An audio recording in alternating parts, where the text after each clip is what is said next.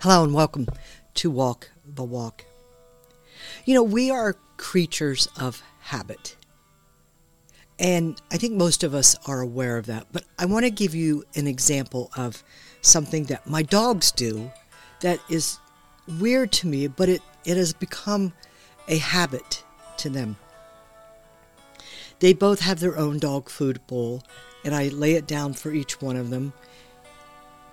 And I also put some carrots in there as a as a little treat, I guess. Both of them will go to their own bowl, eat out all of the treats or carrots, and sometimes there's a little bit of meat in there.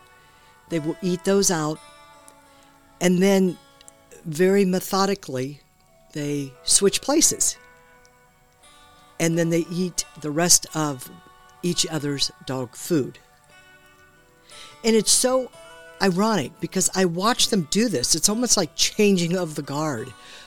The way that my house sits, one can walk one way while the other one can come out and walk the other way and go to each other's bowl of food. And they eat all the uh, of the other dog's food. And I think what what is that all about?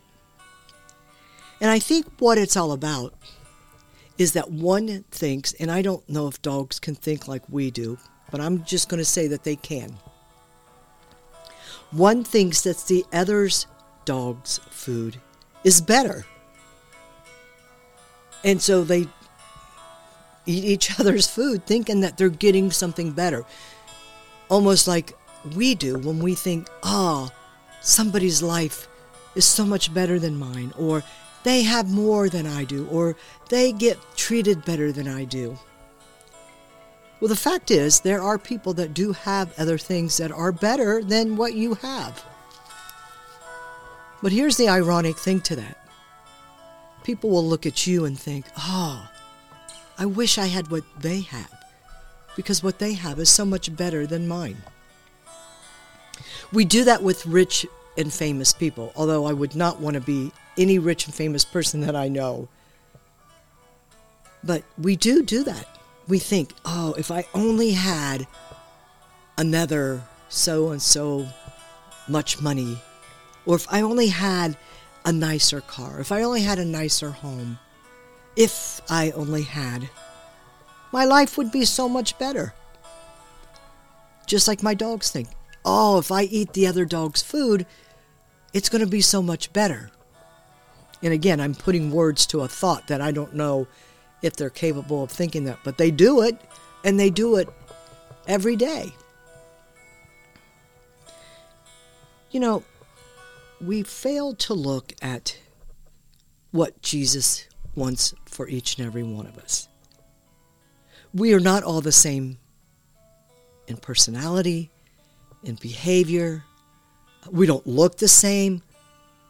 We don't act the same. We don't respond the same. I mean, we are just all different people. Thank God. And I think we forget about that. Our uniqueness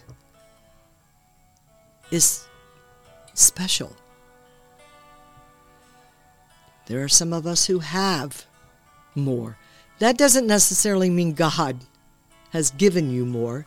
That just means God may have given you more resources. But what do you do with those resources is what God wants to see. Now, I know it's an issue. I don't even want to talk about tithing today because I understand that it's just a really tough thing for some people. But I do want to say this about that. Some of us can be very legalistic with that. I have to give so much. Even if you pry my hands open, I have to give so much back to the kingdom of God. God doesn't look at the hand that holds the gift, He looks at the heart that holds that gift. Do I want to help? Do I want to give? Do I want others to be better because of what I have? What God has given me. And we forget about that. We forget about the fact that God has blessed us. You know, I've known of people who have been out of a job and they finally get a job. But unfortunately for them, it's a Sunday job. It includes having to work on Sunday. This gets tough. For somebody who's been praying to God for a job, and then all of a sudden, that job requires them to miss church. And, and we find it very challenging to stand up and say, I cannot work because I that's my worship day. That's tough. That's a dilemma. But there are some people who will stand firm to that and say, "No, I like I want this job very badly, but I cannot work these hours." What a statement to make, but a very hard one.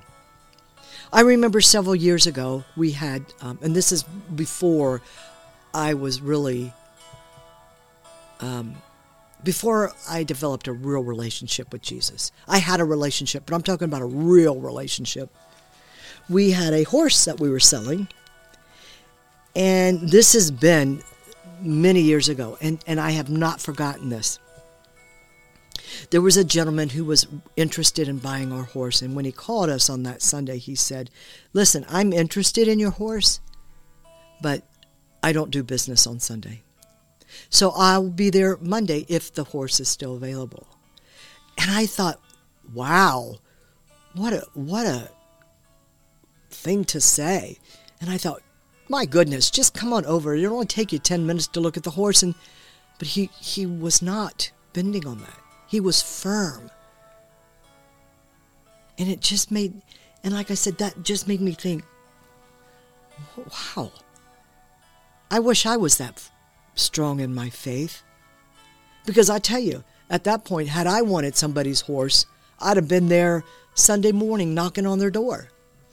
I remember that was before my real relationship with Jesus started. And I'm not saying to you that you absolutely cannot do whatever on a Sunday, you can't work. But I'm saying that there's there's a, a way to get around those types of things. You know, I can't work from 10 to noon, but I can work from 1 to 4. And it may not even be a possibility. I'm just trying to show you how sometimes God's blessing of a job can become a, a, a we can treat it in a way that we turn it into not being a blessing. It's really challenging. It's very challenging for parents who have children who are in sports. And sure enough, the first game of the day starts at 9 a.m. on Sunday morning. That's what it's come to. The, the, the, the world has dictated to us as Christians when we're going to be allowed to worship.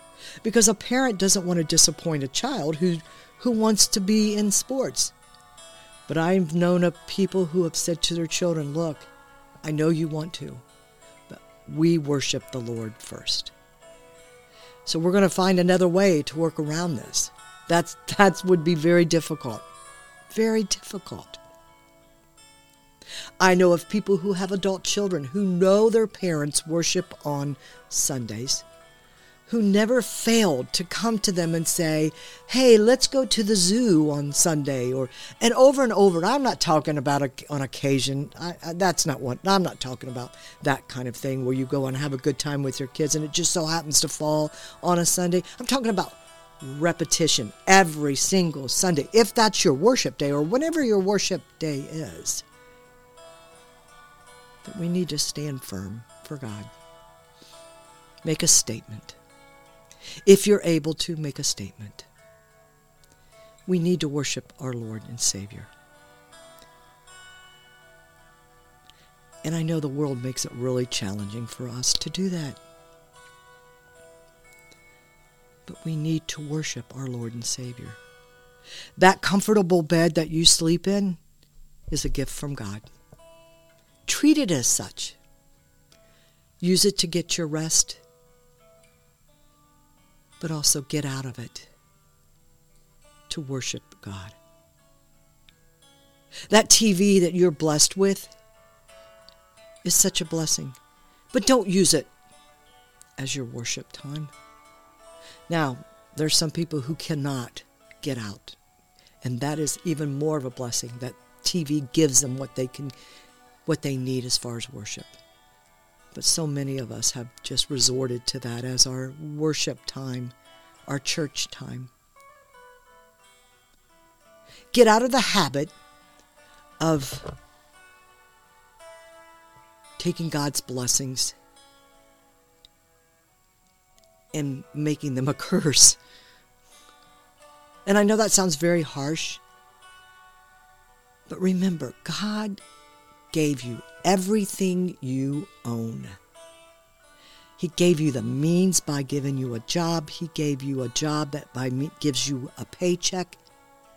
He gave you a brain to figure out what to do with it. But most of all, he gave you a heart. And that heart needs to be chasing God. So this year, as we're starting out on a new year, get that heart right.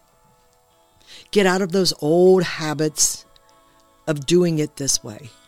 Make changes. Make changes for God. Resolve to say, This is what I'm doing for you. I'm getting up every day and especially on Sunday. And I'm going to find a place to worship you that's not in my home. Find yourself a good Bible believing church, a good Bible believing pastor, in a good Bible believing congregation, and worship the very God that has blessed you with the ability to get out of your bed, to get into your car, to be able to walk into a church, and to be able to worship. Get out of those old habits. This is the year that you should start doing that. And I guarantee you this you're going to see a change in your life. Give it a try.